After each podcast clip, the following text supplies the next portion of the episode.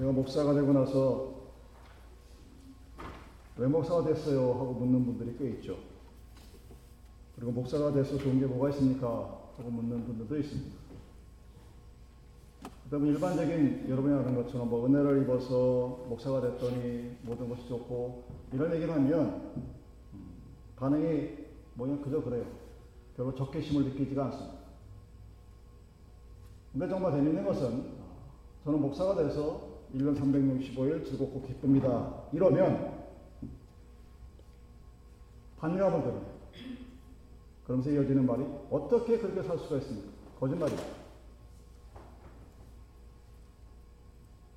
근데 그렇게 반응을 보이는 분들이 믿는 사람들이에요. 교회를 다니지 않는 사람들은 어, 질문도 하지 않을 뿐더러 뭐 그렇게 얘기해도 뭐 그렇겠지 이렇게 얘기를 해요. 그런데 교회를 다니시고 직분을 가진 사람들이 그 대답에 대해서 굉장히 세게 강하게 영어로 very very strong 아주 강하게 반대하는 엔티포스를 갖고 있습니다. 왜 그럴까? 그리고 나는 왜 그런 말을 자신있게 할 수 있을까? 그 이유는 소망의 차이입니다. 베드로는 지금 베드로 전후서를 통해서 우리들에게 소망이 무엇인가? 그러니까 기독교, 그러니까 하나님을 믿는 그리스도의 백성들이 가져야 될 소망, 그리고 그 소망의 확신으로 인해서 나타나는 오늘날 우리들의 삶이 믿지 않는 사람들의 삶과 확연히 다를 수밖에 없는 그 지점을 말하고 있는 것입니다. 우리가 기억하겠지만 베드로서 2장은 가짜 선생들이 나타납니다. 그래서 예수 그리스도가 주님이시다. Jesus Christ is the Lord. 이 사실을 부인해요.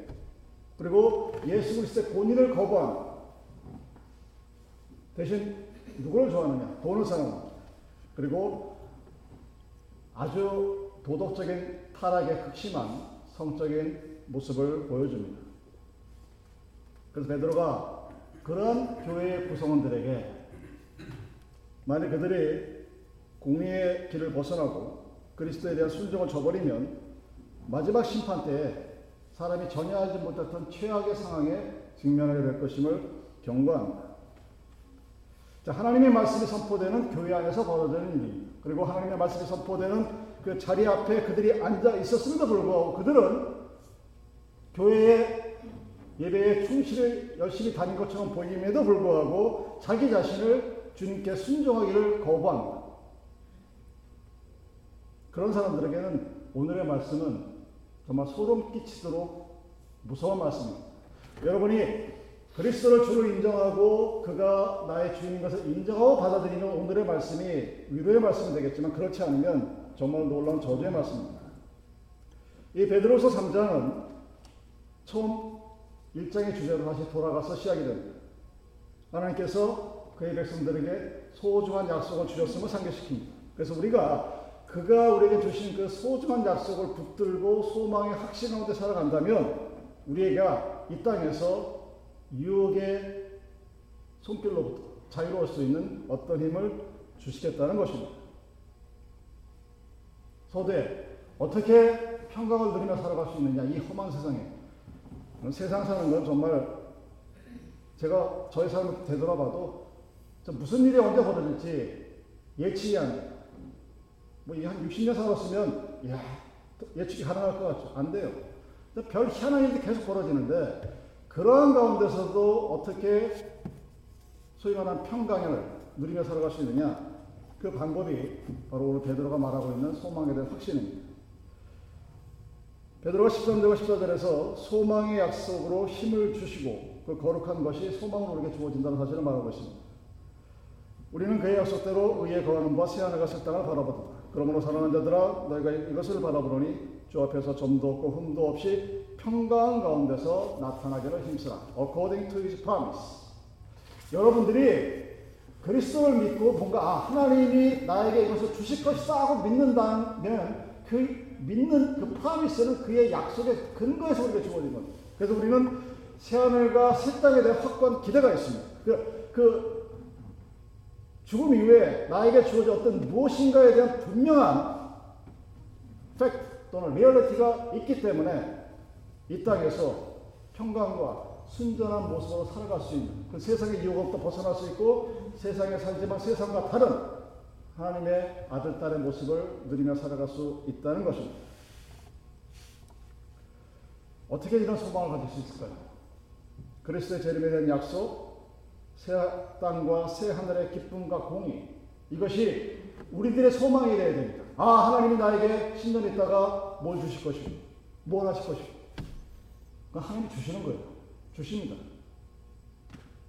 저는 이렇게 보면 하나님부터 복을 받고 살아가는 사람들의 모습이 있어요.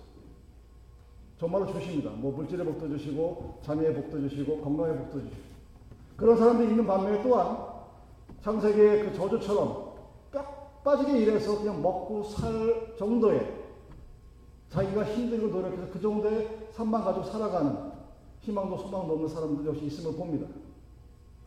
우리가 어떻게 소망을 가지고 오늘 이 땅에서 세상 사람들 확연히 구별되어지는 주일날 교회 나오는 것 말고 정말 봤을 때 그와 나를 확연히 구별할 수 있는 거룩한 삶으로 나아갈 수 있느냐 그 첫 번째 시작이 바로 재림에 관한 분명한 믿음입니다. The belief on the second coming of the Lord. 베드로가 2장절에서 재림이 일어나지 않을 것임을 주장하는 가짜 선생들에 대해서 말했습니다. 하메네스와 필레토스 같은 가짜 선생들이 자 신자들의 부활, this is passed away 이미 지나간 일이라고 주장합니다. 육체의 부활을 믿지 않습니다. 오직 영적인 부활을 믿습니다.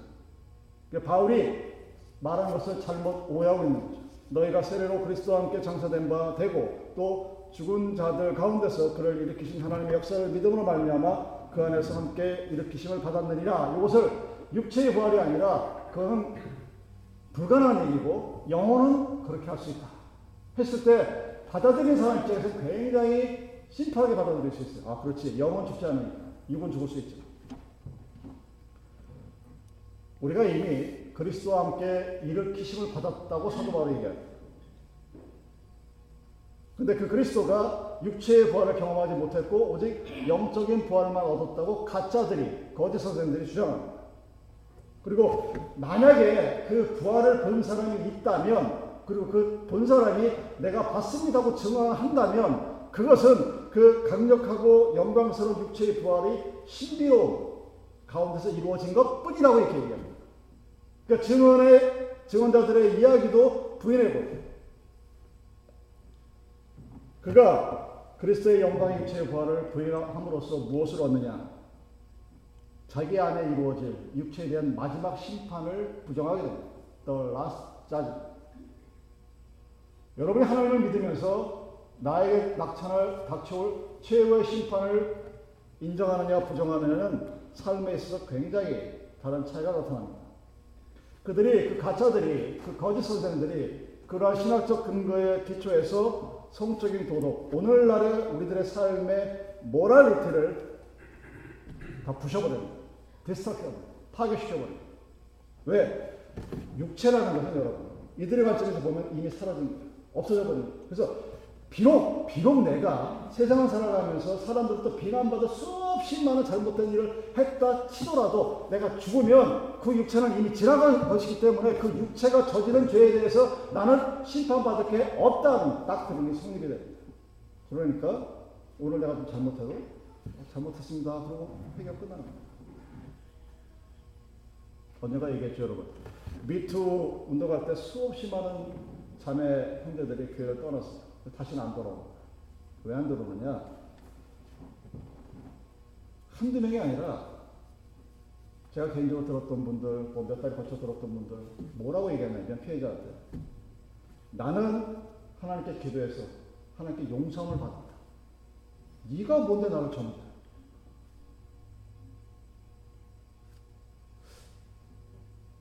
뭐가 이상한데? 그렇게 주장하는 거예요. 피해자 입장에서는, 특히 한국적인 입장에서는 어디 하셔야 할 틈도 없죠. 여러분 기억하시겠죠? 검사가, 프로시큐터가 오픈을 해도 두들겨 맞는 게 대한민국 사회입니다.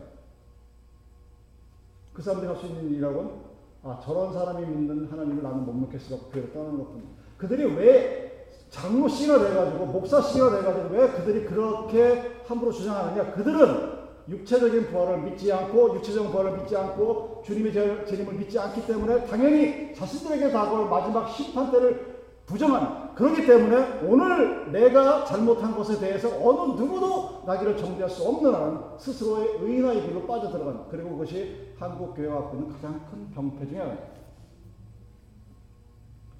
베드로가 그런 사람들에게 재림을 부정하는 사람들에게 1장 16절에서 강력하게 얘기합니다. 우리 주 예수 그리스도의 능력과 강림하심을 너에게 알게 한 것이 공개히 만든 이야기를 쫓은 것이 아니요 우리는 그의 크신 위엄을 친히 본 자다. 부활을 경험한 자들이 전하고 있었은 그 당시에도 그 부활을 부인하는 자들이 팔을 쳤던 얘기입니다. 오늘날 우리들이 부활절 예배를 마치고 난 이후에 절대로 부활에 대해서 얘기하지 않는 이유가 바로 여기에 있는 거예요. 믿지 않으니까. 왜, 왜 목사가 잘못하는 그 중책을 가진 자들이 도덕적으로 허무맹랑한 짓들을 저지른 것을 전혀 회개하지 않느냐? 주님이 다, 시 오실 것? 안 믿어요. 하나님을 믿는다고 얘기하지만 그가 믿는 하나님은 자신에 대해서 어떤 자지먼트도 할수 없는 자신이 만든 가짜 하나님에 불과하기 때문입니다. 여러분 그리스도가 십자가에 달렸습니다. 변화산에서 그의 육체가 변형되어짐을 그의 세제자들에게 보여줍니다. 그 변형을 통해서 우리가 우리의 경험과 지식으로는 용납되어지지 않고 상상할 수 없지만 어떠한 일들이 일어날 것이라는 사실을 변화산에서의 육체의 변형으로 인해서 이미 한 차례 보여주었습니다. 그리고 우리가 우리가 주어진 재림에 대해서 그 말씀에 대해 확신하는 이유는 주님 다시 오시는 날까지 우리 마음에 그의 영광이 다시 나타나는 그 순간까지 어둠을 비치는 불빛처럼 우리 마음에 있기에 우리는 세상과 다른 삶의 모습으로 살아갈 수밖에 없게 됩니다. 그래서 만일 우리가 여러분 스스로가 내 자신이 나와 믿지 않는 자들을 비교해 봤을 때 어? 똑같네? 잘못된, 크게 잘못된 신앙생활을 하고 있는 신앙생활이 아니죠. 그냥 교회생활을 하고 있는 그래서 베드로가 재림을 반대하는 자들의 도전에 대해서 다시 한번 선정해서 일장의 말씀을 끄집어내서 두 번 다시 얘기하는 겁니다. 1절과 2절에서 베드로가 예수가 무엇을 명령했고 무엇이 예언되어졌는가에 대해서 너들 분명히 기억하고 진지하게 대하라고 얘기합니다. 왜? 마지막 심판은 여러분 그만큼 무서운 거예요. 말라기 4장 1절과 2절에 그 마지막 때의 모습을 기록하고 있습니다. 만군의 여호와 이르노라 보라 극렬한 풀몸을 같은 날이 이르니 교만한 자와 악을 행하는 자는 다 죽게 같을 것이다. 그 이르는 날이 그들을 살라 그 뿌리와 가지를 남기지 아니할 것이로되 내 이름을 경외하는 너에게는 의로운 해가 떠올라서 치려는 광선을 밝히리니 너희가 나가서 외양 그릇에 나와 성과 같이 뜨리라. 마지막에 다 모든 것이 없어질 것이다. 구약의 예언이고 마태복음 24장 42절 그러므로 깨어있으라 어느 날에 주가 임할는지 아무도 모릅니다. Watch. Therefore, for you do not know what the day of your Lord is come. 근데 가사사들이 가만히 있지 않죠. 부활을 증거한 사람이 내가 주님의 부활을 보았다고 증거하는 그 자리에서 그 얘기를 들은 다른 백성들에게 이렇게 주장합니다. 4절. 가로되 주의 강림하신다는 약속이 어디 있느냐? 조상들이 전으로부터 만물의 처음 창조할 때와 같이 그냥 있다 하니. 무슨 얘기예요? 예수님이 다시 오신다고? 에이, 허무맹랑한 소리. 봐봐. 내가 태어나기 전부터 있었던 산과 바다 그대로 변하지 않는데. 언제 오신다는 거야? 자연이 변하지 않는데 초자연적인 육체의 부활이 일어난다? 자기는 믿지 못하겠다는 얘기예요. 내가 100년 전에 봤던 산이 그대로 있고 메르스산은 2000년 전에 지금까지 8000m였고 변해봤자 1m도 안 변하고 근데 무슨 주의 전이 어떻게 오느냐 이렇게 얘기해요. 일반적인 자연의 법칙 연소성이 있죠. 변하지 않죠. 그러니까 그 자연의 법칙 안에서 부활을 들여다보면 부활은 절대로 일어날 수 없는 그래서 부활을 내가 증거했다 나는 부활했다고 얘기해서 안 믿는 거예요. 그리고 믿습니다. 야, 지금까지 쭉 이래 왔으니까 앞으로도 계속 이렇게 될 것이다. 하는 것이 주님의 재림을 반대하는 자들의 띠어림. 이 모든 자연의 법칙이 변해? 그리고 그리스도가 다시 오신다? 육체로 다시 일어나? 육체가 다시 부활해? 이건 뭐 임파서블 미션 정도가 아니라 이런 그런 생각하는 것 자체가 이미 비정상적인 사람이다.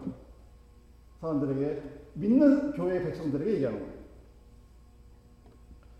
현대 과학의 취한 입장과 정확하게 일치하죠. 현, 여러분이 말한 modern science, 육체의 부활을 부정하는 목사들, 신학자들의 입장과 정확히 일치합니다. 여러분 목사님들이 부활을 다 믿는다고 생각하지 마세요. 안 믿는 분이 제가 보기에 50% 넘어요. 재림이 없고 육체의 부활도 없고 당연히 마지막 시간도 없게 됩니다. 근데 그럼 어떻게 될까요? 어떻게 아니 재림도 마지막 심판도 육체 부활도 없는데 뭐 그런데 하나님 믿는다 교회 나와 성경은 3분의 1 이상이 그거 그 second coming에 대해서 얘기하고 있는데 그 사람들이 있는 게 뭘까요? 어떻게 교회가 변화가 될까요? 그 재림의 자리에 마지막 자지먼트 자리에 나의 선한 의지가 들어가. 하나님의 공의 대신에 하나님의 자지먼트 대신에 그 모든 것을 나의 의가 대체해가는 과정이 아주 천천히 모르게 일어납니다. 어느 순간 하나님보다 자기가 위에 있어요. 근데 중요한 것은 아무도 그것을 몰라요. 그리고 그렇게 목회하고 그렇게 교회가 커가는 것에 대해서 굉장히 자부심을 느낍니다. 정말 무서운 일인데 뭐가 무서운지도 모르고 살아갑니다. 왜? 그 사람들은 자신의 영원히 살 것이라고 착각하며 살아가요. 나는 하나님을 믿었으니까 아프지도 않을 것이고 병들지도 않을 것이고 늙어가지도 않을 것이고 더하여 죽는 것도 아주 아주 먼 나하고는 전혀 상관없는 그렇게 받아들여요. 인생이 그렇지 않다는 걸 모든 사람이 다 알고 있음에도 불구하고 본인은 그렇게 느껴요. 왜? 나는 하나님을 믿으니까. 베드로가 그러한 생각을 가진 사람입니다. 2000년 전에 예수의 부활을 증거하는 자들 앞에서도 부인하는 자들 그리고 오늘 이후에는 부활절을 1년에 한 번만 드리면 부활에 대해서 더 이상 얘기하고 싶지 아니하는 목사와 장로들과 그리고 그러한 사람들이 모인 교회에 이렇게 얘기합니다. 5절과 7절. 이는 하늘에 옛적부터 있는 것과 땅의 물에서 나와 물로 성립한 것도 하나님의 말씀으로 된 것을 저희가 불어이지라며 이로 말미암아 그때 세상은 물이 넘침으로 멸망하였을 때 이제 하늘과 땅은 그 동일한 말씀으로 불사르기 위하여 간수한 바 되어 경건치 아니한 사람들의 심판과 멸망의 날까지 보존하여 두신 것입니다. 가짜들이 거짓 선생들이 무시한 것은 세상을 만드신 분이 하나님이라는 것을 부정합니다. 봐라, 100년 전에 있었던 산과 바다 그대로 있고 앞으로도 100년 후에도 그대로 있을 것이다. 고로 주님의 재림은 없다 하는 이 이야기는 창세기 하나님께서 말씀으로 이 세상을 만드셨다는 사실을 부정하는 거예요. 하니까 하나, 하나님 가드이지 올마이티 no 하나님은 이 세상을 만드실 수 있는 분이 아니에요. 그냥 존재하시는 분이에요. 이 세상이 그의 질서 안에서 이루어진다는 가장 기본적인 하나님의 속성, 디어티를 우리가 부정하는 거예요. 그렇게 주장하게 되면 어떤 일이 벌어지냐. 하나님이 더 이상 하나님의 질서의 형태를 요대로 가만히 아무런 배움도 없이 놔둘 것이다 하는 전제 안에 주님의 재림을 부인하게 됩니다. 여러분, 하나님이 본인의 의지를 가지고 이 세상을 만드셨던 분이고, 즉, 창조주인 걸 믿는다면 그 만드신 것을 본인의 자유의 의지로 또 다른 세상을 만들 수 있다는 것을 부인할 논리가 성립이 안 되죠. logic. 여러분, 자연의 법칙. 우리는 그것을 전능자의 쉬지 않는 속삭임이라고 얘기합니다. 성경 신학적인 입장에서.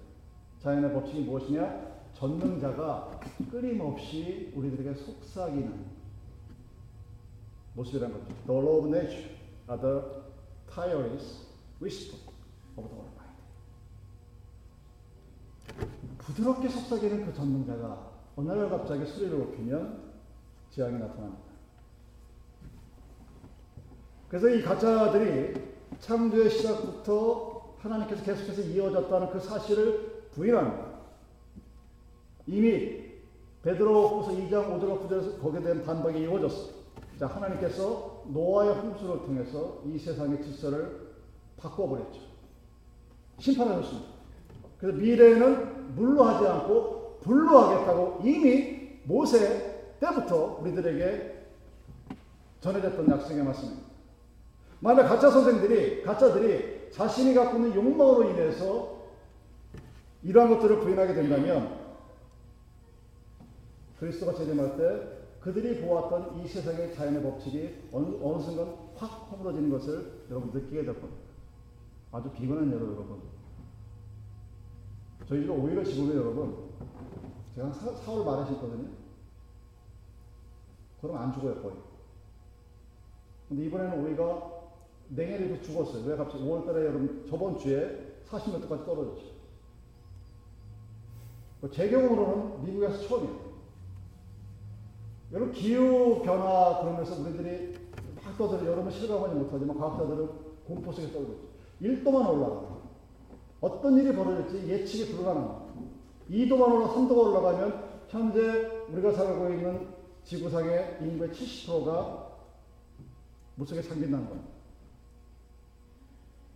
우리는 착각하고 있죠, 여러분. 아, 이 지구의, 지구의 궤도와 태양의 거리가 여기서 10km, 100km만 어긋나도 지구는 멸망합니다.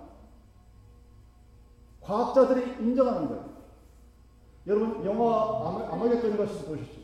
행성 하나가 한 1km짜리 행성 하나가 지구에 폭발이 돼도 그 당시에 공룡이 멸망했던 원인 중에 하나라고 얘기해요. 그럴 가능성이 없지만 그럴 가능성이 존재합니다. 그러니까 우리가 생각하는 것처럼 아 내가 지금 쭉 봐오니까 내가 어렸을 때 지금까지 아무런 변화가 없었으니까 앞으로도 없을 것이다 하는 이 가정 자체가 잘못된 것이고 그러한 가정은 하나님이 창조주라는 기본적인 사실을 망각하는 것이고 나는 하나님의 오솔티 안에 살아간다고 인정하면서 그것을 부진하는 이중적인 행태를 보이게 되는 겁니다. 그 가짜 선사들에 대한 두 번째 답이 8절입니다. 사랑하는 자들아 죽게는 하루가 천년 같고 천년이 하루 같은 이해한 자들을 잊지 마. 주님의 재림이 왜 이루어지지 않느냐? 2000년이 지났는데 어떻게 목사님 너는 2000년이 2000년 전에도 안 벌어진 일들을 앞으로 이뤄질 것처럼 그렇게 뻥을 치면서 얘기하느냐 하고 얘기할 수 있는 사람들이 오늘 대단히 많죠. 그래서 목사들부터가 이 주님의 재림에 대한 강력한 공고를 얘기하면 이단으로 취급합니다. 여러분 이단들이 무엇을 강조하면 야 내일 모레 주, 저기 세상이 멸망한다. 그 모이자. 뭐 그럼 그냥 가면 되잖아요. 근데 왜 세상 거다 돈을 왜 갖고 들어가는데 죽으면 그만인데. 그 가장 기본적인 사실부터 망각하면서 우리는 예수를 믿습니다. 베드로의 답은 하나님이 갖고 있는 시간의 개념은 우리들의 시간의 개념과 다르다는 거예요. 너희가 생각하는 하나님은 우리가 생각하는 하나님의 그 모습과 하나님의 원래 모습은 굉장히 큰 차이가 있다는 사실입니다. 근데 우리는 자신의 의를 가지고 그 하나님의 모습을 대체하려는 모습을 끊임없이 시도합니다. 그것이 자기 스스로를 의인화하는 과정입니다. 나는 죄를 고백했고 많은 사람들 앞에 죄를 용서받았고 죄를 고백했기 때문에 나는 앞으로 어떤 일을 해도 하나님으로부터 아무것도 없을 거야. 나는 평화고 자유가. 나는 의로운 사람이야. 나는 믿음의 사람이야. 그러면서 세상의 도덕의 기준에 하나씩 다 걸려나갑니다. 여러분, 우리는 하나님의 형상을 닮은 사람이기 때문에 이 하나님처럼 천년을 하루같이 또는 하루를 천년같이는 느끼지 못해도 아, 시간이라는 컨셉이 굉장히 다르다는 걸 느끼죠. 재미없는 수업 들을 때 시간의 그 지루함. 재미없는 설교 들을 때, 아, 저는 목사님 설교만 그렇게 뒤다 오래 하나 하는 그 느낌. 그러다가 자기 스스로 좋고 재밌는 시간 할 때는 어떻게 금세가 나는지. 휴가 시간은 금세, 한 달에 휴가 기간은 금세 훅 지나가는데 일하려고 들으면 깝깝하고, 만대에 쓰게 걸리고. 이런 거는 우리는 너무나 잘 알고 있어. 단순히 나이만이 아니죠. 여러분이 경험하는 그 시간의 차이는 물량과 절대로 비례하지 않습니다. 10년이 똑같은 10년으로 주어지는 것이 아니라 누군가에는 그 10년이 하루같이 주어져. 누군가에는 하루가 10년처럼 기는 그런 모습을 우리는 잘 알고 있습니다. 그래서 예수님께서 우리들에게 그렇게 말씀하시는 것입니다. O people, do not be deceived. It's no argument against Christ's second coming. The 2,000 years have passed since his departure. From God's experience of time, it is through Christ arrived at his right hand, though day before yesterday. 어떤 일이 벌어질지 우리는 아무도 모릅니다. 그리고 세 번째 이유가 구절에 나타나 있죠. 왜 재림이 늦춰지느냐? 주의 약속은 어떤 이에 더디다고 생각하는 것 같이 더딘 것이 아니라 오직 너희를 위하여 오래 참으사 아무도 멸망치 않고 다 회개하게 이르기를 원하시느니라. 사도 바울이 로마서 11장 25절에서 말씀하신 마지막 순간이 오기 전에 채워져야 할 이방인의 수가 채워질 때까지 하나님을 기다리시겠다. 그런 것을 얘기합니다. 그래서 오늘날 재림이 없음에도 불구하고 그 재림에 대해서 얘기하고 그것을 소망을 가져야 될 이유는 믿는 우리들은 그 재림의 순간에 단 한 명이라도 더 하나님의 보좌 앞에 함께하기 위해서 살아가야 죠 그분의 자비와 그분의 이해로신 사랑 그것을 하나님이 믿지 않는 자들을 구원하기 위한 하나님의 크나큰 사랑이 그러한 성품으로 우리가 이해를 해야 됩니다. 그런데 정말 비극적인 모습은 그 회개의 순간이 주어졌기 졌음에도 불구하고 그 회개의 순간이 주어진 그것을 아 그리스도가 다시 오지 않을 것이라는 주님의 재림은 없을 것이라는 것으로 거꾸로 이용하는 악한 거짓 선생들의 모습입니다. 여러분 복 있는 사람이 어떤 사람인지 아세요?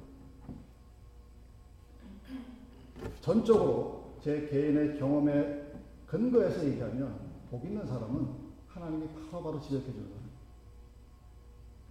여러분이 그걸 느끼는지 못 느끼는지 저는 모르겠어요. 근데 정말 제가 감히 복 받았다고 말할 수 있는 이유가 뭐냐면 개인적으로 제 저 같은 성격의 성품을 가진 사람들은 고집이 엄청 세요. 진짜 고집이 세요. 그리고 일단 하겠 한다 그러면 우리 엄마 만났다나 목에 칼이 들어와도 안 해. 해야 돼.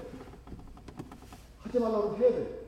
그래서 원래 퍼스널티 그래요. 그런 그런 성품을 가진 저 같은 사람도 하나님께서 툭툭 치면 바로바로 방향을 바꿉니다. 내 자존심, 내가 생각했던 어떤 뭐 그런 거 없어요. 우리에게 주어진 그 구원의 시간까지 하나님께서 우리에게 포기문에서 주셨어요. 용서할 시간을 주셨습니다. 그리고 스스로 돌아오기를 하나님께서 기다리십니다. 저뿐만 아니라 모든 사람들에게 된다는 말씀.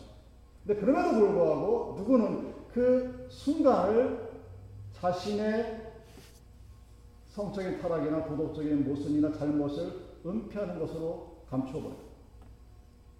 복 있는 사람은 하나님이 뭐 툭툭 친다는 표현이 웃었지만 하나님이 알려주시죠.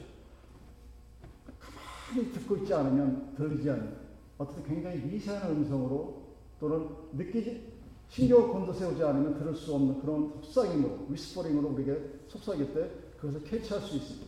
캐치할 수 있는 사람이 복 있는 사람. 복이 없는 사람이 누구냐? 이렇게 가만히 지켜보면 하나님이 원인생을 계속 보내는 게 느껴져요. 그 보여요.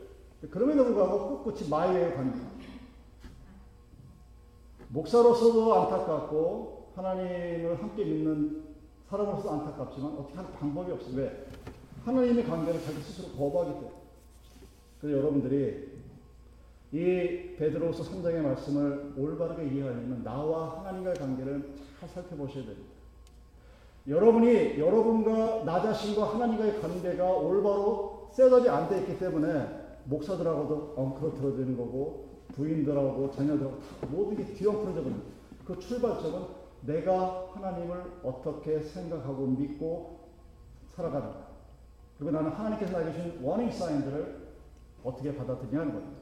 하나님은 여러분 지금도 이 순간에도 말씀으로 또는 찬양으로 또는 여러분들의 꿈으로 어떤, 뭐 어떤 방법으로든 하나님의 메시지를 끊임없이 전해줍니다. 우리가 그것을 무시하기 때문에 하나님께서 얼마나 사랑이 많으신 분을 모를다는 거죠. 여러분 마지막 심판 때 하나님께서 여러분에게 뭐라고 그러실 것 같습니까? 거짓 가짜들이야 마지막 심판이 없다. 육체의 부활은 없다. 그러니까 네 멋대로 살아라. 너 너의 의를 가지고 그 의를 세워라. 이렇게 얘기할지 모르겠지만 마지막 심판 때 아마 하나님이 가짜 fourth teacher들에게 이렇게 물을 겁니다. Why did you take my gift of time, Paul repented, and use it as an argument for unbelief? 하나님을 안 믿어요. 하나님을 믿는다면 여러분, 제네에 대한 확고한 소망과 약속과 소망과 기대를 가지고 오늘을 이 땅에서 믿지 않는 자들과 확연히 구분되어지는 삶의 모습을 가지고 살아가는 복 있는 사람들의 삶의 모습입니다. 근데 주님이 그 재림의 시기를 늦춘다고 해서 그것을 자기가 하나님을 믿지 않는 이유로 사용합니다. 그 부분에 대해서 하나님께서 분명히 질문하실 것이라고 저는 믿습니다.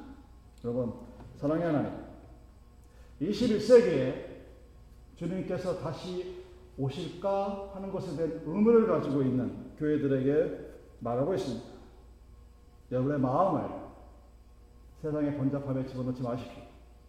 번뇌로 집어넣지 마시고 그리스도가 다시 오실 것이라는 베드로 사도의 말에 여러분의 주의를 기울이십시오. 그의 second coming이 늦어지는 이유는 우리들이 회개에 이르도록 허락하신 하나님께서 우리에게 주신 자비의 시간입니다. 회개하는 자들에게 영광과 존귀와 영생이 허락되어지는 그 하나님의 은혜가 오늘 우리에게 주어진 바로 재림이 오기 전에 이 순간의 시간들이라는 사실입니다. 마지막으로 여러분, 먼 우주의 종말을 바라보기 전에 먼저 여러분의 개인의 종말을 한번 바라보십시오. 최소한 일주일에 한 번 교회에서 주일 예배를 드릴 때마다 나의 최후의 삶의 모습이 어떨 것인가를 그려보시기를 바랍니다. 그 순간에도 내가 사망의 골짜기를 걸어갈 그 나의 인생의 최후의 순간에도 하나님께서 나와 함께 하실 것이다. 저는 그것을 믿습니다. 여러분들도 여러분의 삶의, 삶의 마지막 순간에 여러분의 생명이 사망의 골짜기를 걸어간 그 순간에도 하나님께서 나와 함께 하실 것이라는 그 믿음을 하나님 앞에 드릴 수 있기를 바랍니다. 기도하시겠습니다.